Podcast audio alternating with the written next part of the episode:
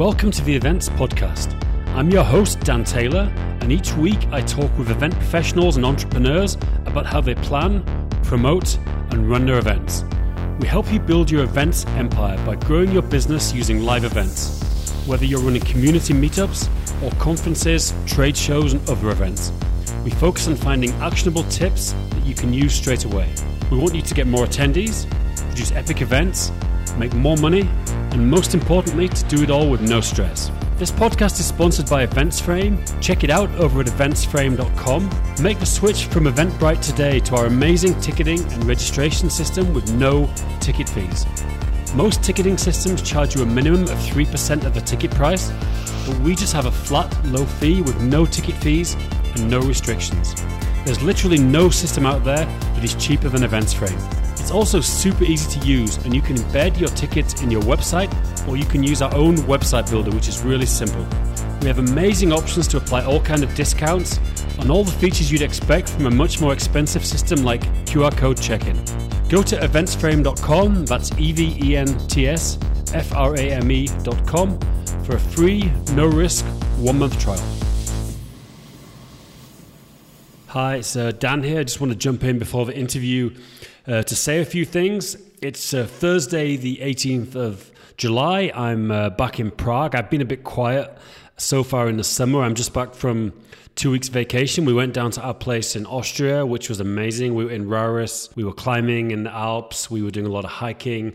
By the way, if anybody listening to the podcast speaks Polish, check out my wife's blog, dolina rauris dot com, D O L I N A R A U R A S. She's got a great blog about all the hiking Uh, and things to do in Austria. So that was really cool.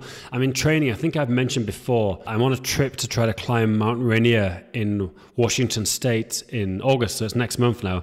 So I was doing a lot of training, and every second day I was trying to get like fifteen hundred meters of vertical in up the hill. You know, I did a, did a couple of peaks. So it was really good, really like, you know, good strenuous holiday um, and, and very relaxing. So normally summer is kind of a quiet period, typically I found, especially as, you know, the with apps events, we work with a lot of schools, but it's it's been super busy, to be honest, so far. Um, with EventsFrame, our amazing app, which you should all check out, we're working on, hopefully this week, we're going to finish our WordPress plugin, which is going to be super cool. You're going to be able to go into WordPress, download our plugin, and plug our events straight into your WordPress site, which is something that's really requested, and it's going to be an amazing feature. So that's been one thing. We've also been doing a lot of events in the U S, like we work with schools and, and kind of U S teachers are much more keen to do things in the summer, so we've been running a lot of those. And then just a bunch of other work things. I'm working on a new website right now, moving our site to WordPress from uh, kind of a bespoke, just pretty much static H T M L pages, moving our accounting system. So a lot to do, you know, but I, I want to take some more time to relax in the summer. Uh, other thing I'm working on, um, I think I mentioned this before, we've We've been doing a, a Google for Education Summit in Bangkok for, I think, nine, eight or nine years now, so long. But this year, I really want to try to grow it. I want to, you know, we had Steve Monnington on the podcast, and he talked about how you can grow your conference to be a convex and an exhibition. You know, convex is kind of like something like a cross between a conference and an exhibition, so more exhibitors. And I want to do this. I want to make this like the premier event for international schools. So I want to get exhibitors. I want to get a lot of amazing software, hardware, vendors, you know, things like robotics, uh, all, all, all the all the companies that schools will use. I want to get schools from across Asia because I really believe that Bangkok is is a destination. You know, people who live in Singapore, Korea, Japan, Hong Kong, they want to go there for the weekend, and there's no really good EdTech event in Bangkok. So going to work on that. Anyone who's got any tips, please let me know. Um, I'll be reporting more on that on the podcast. And finally, like, please let me know, like, what kind of guests do you want to have on the podcast? You know, we're always looking for new guests. I want to get some people in the music industry. I want to get more people running exhibitions and more conference people. But please let me know. I'm super keen to hear from anyone. Any tips? So please drop me an email, dan at events frame dot com, E V E N T S F R A M E dot com, or message me on the comments, or message me on Twitter at Dan Taylor Events. Anyway, I'll reply to you. I'd love to hear from you. So enough of that, on to the interview, and I hope everyone is having a great summer. Hello and welcome to the Events Podcast. Today I'm delighted to be talking to Taylor Banks over at taylor banks dot com, I think is uh, is the website. Yeah, it is. Um, Taylor uh, is in a group which I'm a member of called the Dynamite circle, and I, I put a post in there about people who've been running interesting events, and he replied. So here we are having a chat on the podcast. So welcome, Taylor. Thank you very much for having me, Dan. I uh, I appreciate the opportunity to be here. Cool. Well, before we get into the, the event stuff, what um what's quite interesting is how you're living in an R V. Like, how did that come about, and, and how long have you been doing that? Um, well, you know, I'll try to give you the short version. My wife and I actually originally anticipated becoming expats. We had a, a two-year plan to move to Costa Rica back in two thousand nine, two thousand ten, and fast forward to two thousand twelve and early two thousand thirteen, we hadn't really made any progress on our plans to move to Costa Rica. Uh, we were still in the same house we were in. We were still doing the same work we had been doing, and we kind of felt, I don't know, just stuck a little bit. And uh, I, I guess the indications that it was a good idea is that both of us seemed to think it was our idea. But, w- you know, we basically we had a conversation and said, how can we how can we go to another country to enjoy the, the beauty of that other country if we haven't fully experienced our own? We realized, you know, as much fun as we'd had on trips to Costa Rica, I don't think we'd been to more than one national park in the U S So we we kind of stumbled across this idea of, of purchasing an R V, a caravan, motorhome, whatever uh, whatever you'd refer to it as. And we we went out. We spent a lot of time looking and evaluating. We'd never really even been in R Vs before, so this was a pretty foreign concept. But after just a few months, um, well, in in kind of our style, we kind of had to trick ourselves into doing it. So we ended up we found an R V we liked. We uh, we bought it with cash, and we spent a couple of months kind of getting ready, and to be completely honest, we kind of accidentally moved into it and, and took off. The weather was cold in Atlanta, where we were based, and we went uh, on a little trip on Thanksgiving of twenty thirteen, and uh, when it was time to turn around and, and head back home, the weather was still so cold in Atlanta, we'd have to winterize the R V, so we just left and went to Florida, and five and change later, uh, here we are. We've been from everywhere from the Florida Keys to Alaska and back. Right now, we're pulled up in, uh, I'd say, sunny Arizona, because uh, generally in the wintertime, this is one of the warmest places you can be in the, the continental U S, but it's actually a little bit rainy and cool today. Still, it's not worth complaining about compared to the rest of the country. So we're we're in a generally warm place this year, as we are most winters. Do you stay in like R V parks, or do you just park by the side of the road, or how, where do you stay? Um, so we've we've put a lot of time and energy and a fair bit of money into outfitting the R V to be capable of going places that uh, are fairly remote. So we've got a lot of solar on the roof. Uh, we've got big boosters and antennas to get, you know, internet, uh, mostly cellular internet. We have multiple providers. So because of that, we tend to try to go and stay in places that are fairly remote, fairly natural. Um, for us, R V parks are kind of like the backup plan. If there's, if we can't find a, a, a nice section of national forest that allows camping, or if we can't find B L M land Um, that allows us to go and camp, or if we're not staying in a national park, then we might grab an R V park. But R V parks for us are kind of the least common option. We don't really do as much of the urban boondocking or staying on the side of the road, because we have a fairly large and, uh, I hate to use the word, but obtrusive R V. We're a thirty-four foot Class A style. So it kind of, you know, it's like a almost like a bus chassis. It's pretty big. Um, and, you know, on a side street, it's fairly obnoxious, although admittedly, right now, that's exactly what we're doing. We're doing what we call mooch docking, uh, where we are at a friend's house here in Tucson, Arizona, and he's allowed us to plug into his thirty amp power. So we're hanging out basically in front of his house, but this is a, a fairly uncommon thing for us. Most of the time, you'll probably find us in a national forest, a national park, um, or B L M land if we can find it. Um, we like to beach camp a fair bit, so if we're traveling up and down the coast, we will go find nice places to camp along the, the water, but Um, yeah, we like to tend to be remote. We uh, we enjoy. We did this. We do this for the for the nature and the places, not as much the cities. We're we're both city people uh, originally, and we you know you still got to go hit a, a store or two every once in a while. But for us, that's uh, like I said, that's kind of the the less common approach. I'm sure you meet a lot of people that, like, I guess in society you probably wouldn't normally come into contact with. And there's so many groups. There's the interesting thing of, you know, Wired magazine about people who were just, just too poor to have houses, and a lot of people who worked in like Amazon fulfillment centers. They lived in R V, and then they they'll spend the, the winter in like Florida, then they they stick the R V next to the fact next to the Amazon warehouse and work there. Some people were like kind of like one step above homeless. It's kind of like the cheapest way they can live, you know. And I guess I guess you must come across these people, which would be fascinating, because you could, probably wouldn't do in, in kind of regular life. Um, not as many, to be honest. I think, you know, most of the folks that are that are doing this on a budget tend to be a little bit more permanently docked. You know, right, the, oh, really? the they don't move around. So RVing, much. Yeah, RVing is inexpensive if you're not moving, right? But the cost of fuel here in the U S is pretty exorbitant.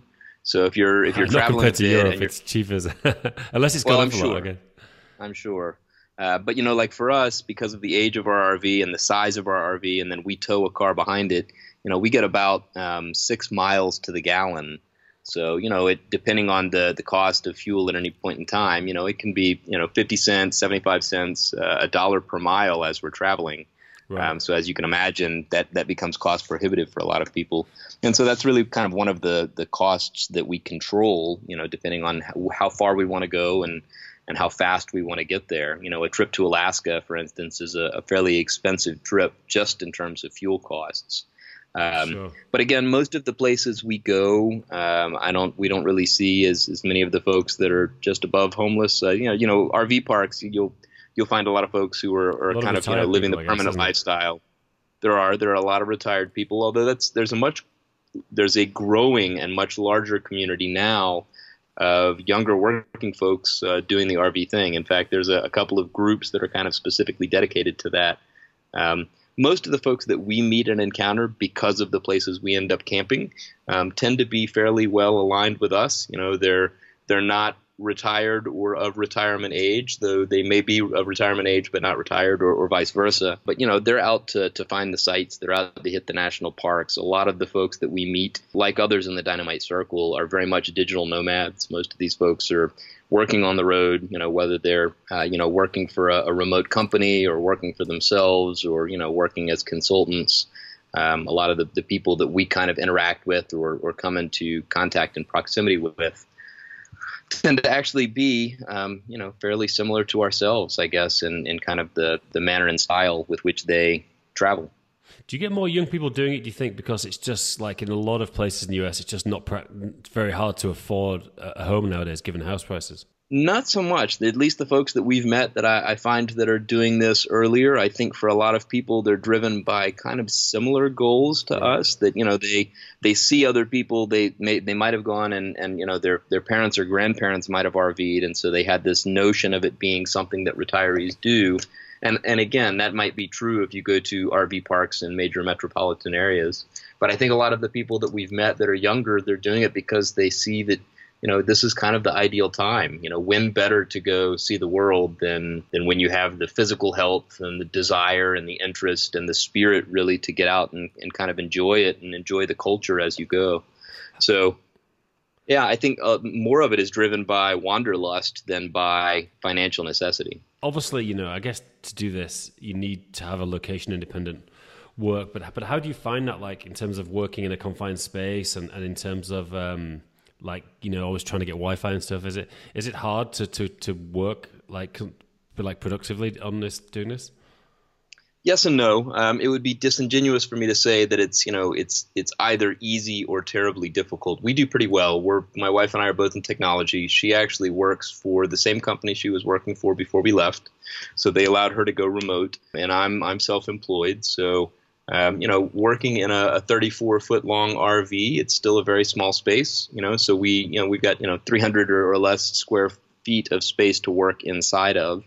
Um, most of the time we do fairly well with that. Uh, we have the type of relationship that, that works well. We spend a lot of time together and we always have, but sometimes you need your space anyway. So, you know, one of us might sit out on the patio in a camp chair and enjoy a mountain view while the other sits inside. Um, every once in a while, I'll go and, you know, work from a coffee shop or a co-working space. Um, sometimes if we don't have great connectivity in the places we end up, we'll have to go and work from, you know, libraries or laundromats. But for the most part, we kind of choose the places we go based not only on the beauty of the places, but also on the availability of internet, because that's really what enables us to do what we do. So again, you know, given that we've got boosters and big antennas, we get internet in places that most people probably couldn't. Um, but there are some places, you know, like unfortunately a lot of the national parks, um, there's just not cell towers anywhere close enough to get us great signals. So in many cases, if we're trying to go, like we spent this entire past summer up in Montana at Glacier National Park, we drove up the three ninety-five through Eastern California and Oregon, Washington, and then spent, you know, about two months up in Montana at Glacier National Park. And it's uh, it's fairly remote. There's not a lot of cell connectivity around glaciers, so we had to kind of stay on the outskirts. We spent some time in the national forest out there, and Um, on one side of the park, you've got better connectivity than the other, and it it definitely kind of constrains and confines what we're able to do. But we make it work, and we we adjust our habits to accommodate. We don't download or stream as much T V when we're on poor internet. We kind of reserve our bandwidth for uh, for the work we're doing. But it's interesting. Overall, I think, like, for a little bit of planning, it works. It's really fascinating to me. I mean, like, I think for.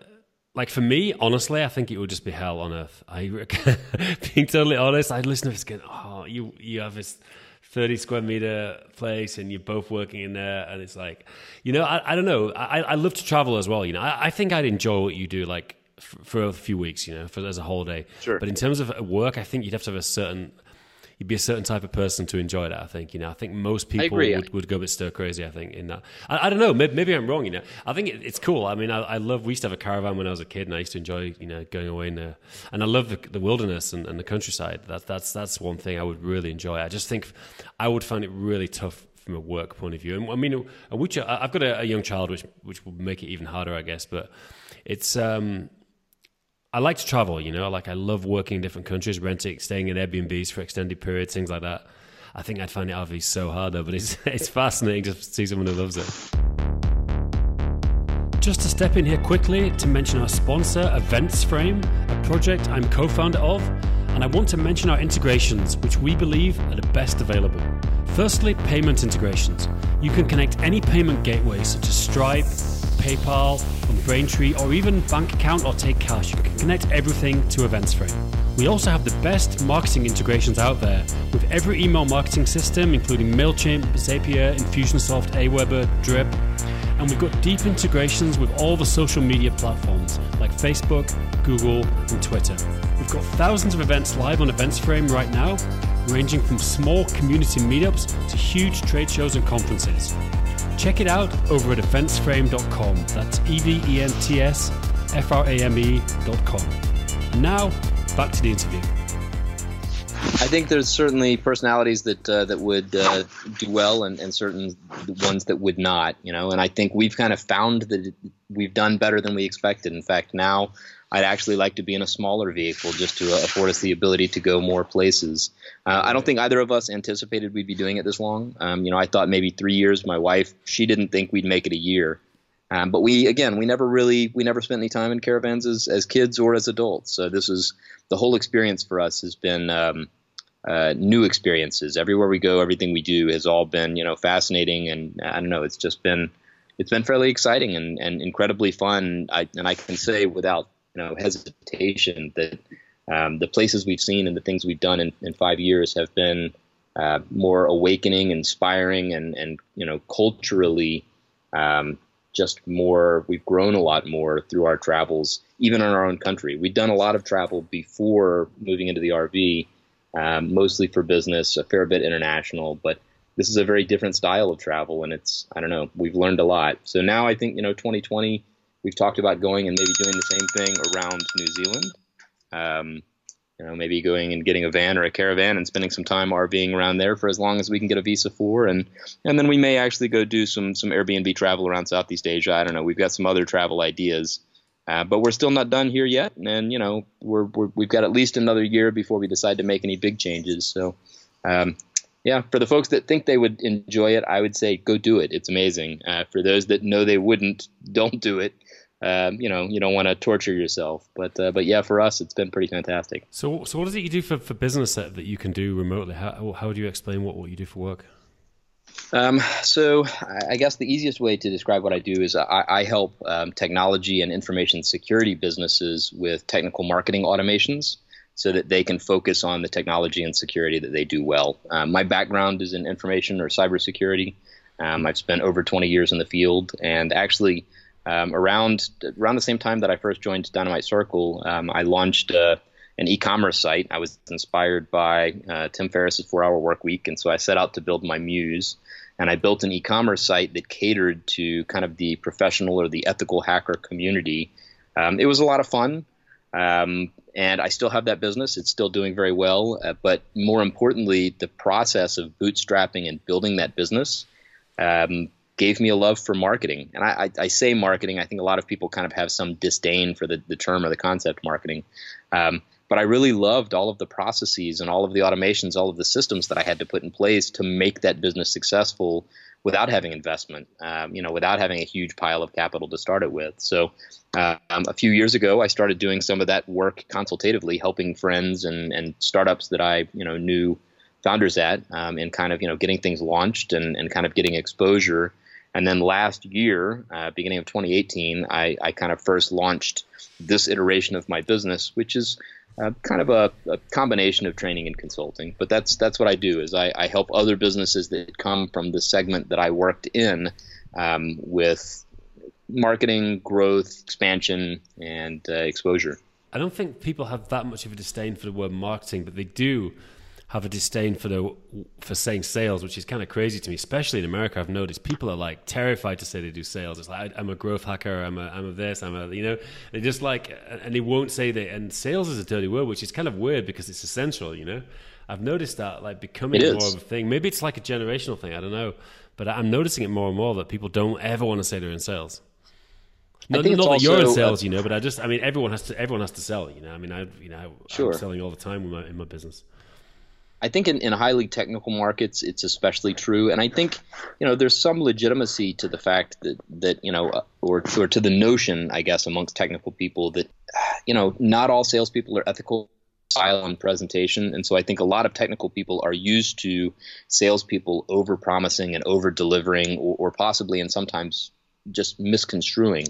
And so I think that has created kind of some of that disdain. Is there's this notion that that sales and oftentimes by extension marketing, you know, some somehow they mean being dishonest or or being manipulative.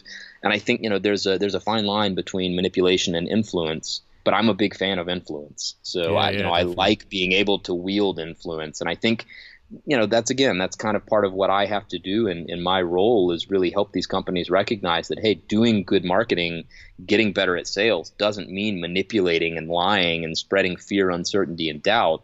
Um, it means doing a better job of telling your story and doing a better job of helping people understand how you solve their problems. So, you know, there's a little bit of a chasm to cross in helping people kind of get past that notion of, of what marketing is and how it how it integrates with their sales processes. But I agree with you. It's kind of it's odd how much people, um, you know, look at sales and marketing as kind of, you know, the, the evil component of building a business, whereas it's, you know, absolutely a critical foundation. So, so what? Did it, uh, great to chat about your your events, because I know you ran some meetups, and that's um, people are often listening to this who want to get into running meetups. So, how did how did that come about? What was the origin story of, of the meetups you ran? So, as you can tell, I'm I'm pretty bad at keeping things short, but I'll I'll try to keep this short. So, again, my background being in information security, um, back in two thousand three, um, I started an information security meetup group in Atlanta. This was an offshoot of DEF CON, which is the world's largest hacking conference.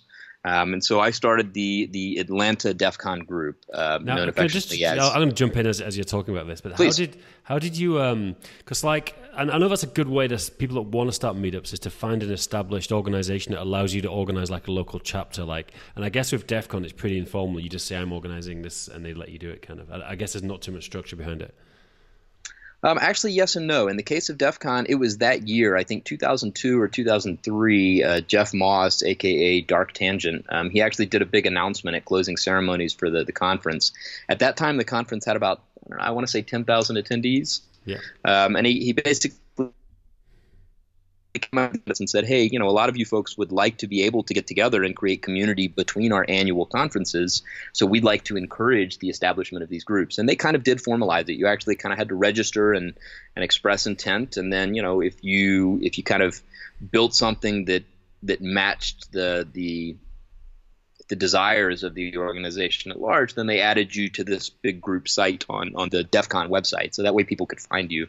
Um, I was one of the very first chapters, or Atlanta was one of the very first chapters. We were just a handful of folks, and in fact, in two thousand four, um, I was on a panel giving a presentation about, you know, what that looked like throughout the first year of doing it. Um, but it, it proved to be a, a real fantastic success. You know, for us in the information security and, and hacking community, um, you get a lot of people who, you know, they're they haven't socialized a lot. They're nerds. They're they're geeks. They're they're hackers.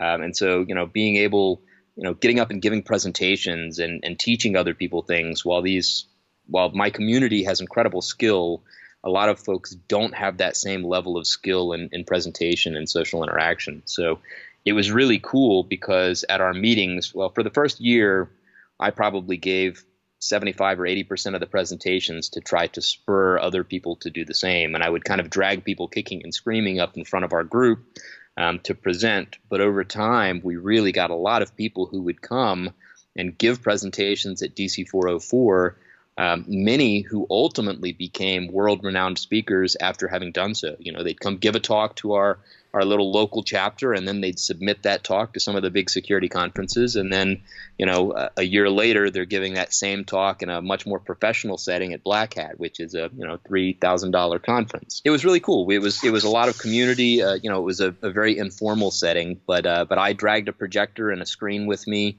Um, you know, uh, power and internet. Every time I went and set up a meeting, I tried to really create the the technology to enable people to come and get together and present and share and teach and learn. Uh, and it, it really kind of took off, and everybody ran with it. How did you get attendees? What was your did you have? Did you just get a list from from uh, the conference, or did you do promotion yourself? Um, I did it pretty much just organically. Um, you know, being in the industry for a long time, I have a, a lot of friends in Atlanta who were part of the community. So they were the first, very first meeting, I think there were five or six of us at a coffee shop, Cater, Georgia. Um, and, you know, I, I kind of encouraged everybody that was there to help me build that community. So we were, we would go out and, and kind of proselytize a little bit, try to get people to come and join and participate. And, you know, the first couple of meetings, I actually did recruit a couple of friends to also give some interesting presentations. So some of the Some of the draw with some of the cool presentations that we were giving. Um, and then, you know, it, it grew fairly organically from there. You know, we put together a website, we put together a mailing list, um, we listed on the DEF CON site. You know, I'd say maybe twenty percent of our attendees found us through the, the DEF CON website, you know, which is the, the primary organization. Um, but a lot of it was really outreach. So, you know, I, I tried to recruit as many people to come and participate and hang out as possible. And everybody that came to the meeting, I would tell them, please bring more people. You know, it, they don't have to be people who are interested in security, or pardon me, they don't have to be people who work in security. Um, they just have to be people who are interested in security. So we had a lot of people who were very new to the field, who had no professional experience, who, you know, the idea of working in cybersecurity was, you know, kind of fantastical. Um, but again, we, we've also, we had many folks kind of uh, stem their career from attending. We had, uh, you know, we were a very open and welcoming environment to anybody of any age. Um, so within the second or third year uh, of doing monthly meetings, we had uh, a couple of folks come. Uh, we had a, a kid who came. He started coming when he was fourteen. Uh, his parents would come and drop him off at the meetings. And initially, you know, you don't know if we're a sketchy group or not, right? We're a bunch of hackers. So initially his parents, his dad would come and hang out in the back of the room while uh, his kid would attend. But then he quickly realized that, I don't know, we had some some very strong goals towards, um, you know, sharing information, sharing knowledge, and growing and learning from one another. So Nathan continued to attend on his own, and he attended basically all the way from the time he was fourteen until he left to go on a scholarship to M I T. He has subsequently been part of a, a number of successful startups, and he's presented at at least a half a dozen major security conferences. So um, he's just one of, you know, again, many, many um, interesting stories about the people who came through D C four oh four and then later kind of became rock stars in the community. What, what tips would you give to people like who are kind of scared to present, like and to, to do their first presentations? How would you suggest they approach it? Um, I, I think for me, and, you know, admittedly, I was teaching information security classes at the time, but I would say my style of teaching is also um, fairly different from almost anybody whose classes I've sat in. Um, I'm pretty jovial. I'm pretty informal. And I think, you know, when you're launching a, a new meetup, when you're launching a, a new group, um, avoiding death by power. PowerPoint is a, a much better way to, to really kind of encourage participation and, and get people to, to play along. So I, you know, the first several presentations I gave uh, were very conversational. I got up in front of the room and I said, hey, here's a topic I'd like to talk about. Um, you know, I, I know and expect there's probably people in the room who know more about this than me, but I'd like to tell you, you know, some of my thoughts and opinions on it, and let's kind of chat through it. Um, so we had a lot of talks like that. You know, again, I, I did take a projector and a screen, and ultimately, you know, we'd have people giving presentations.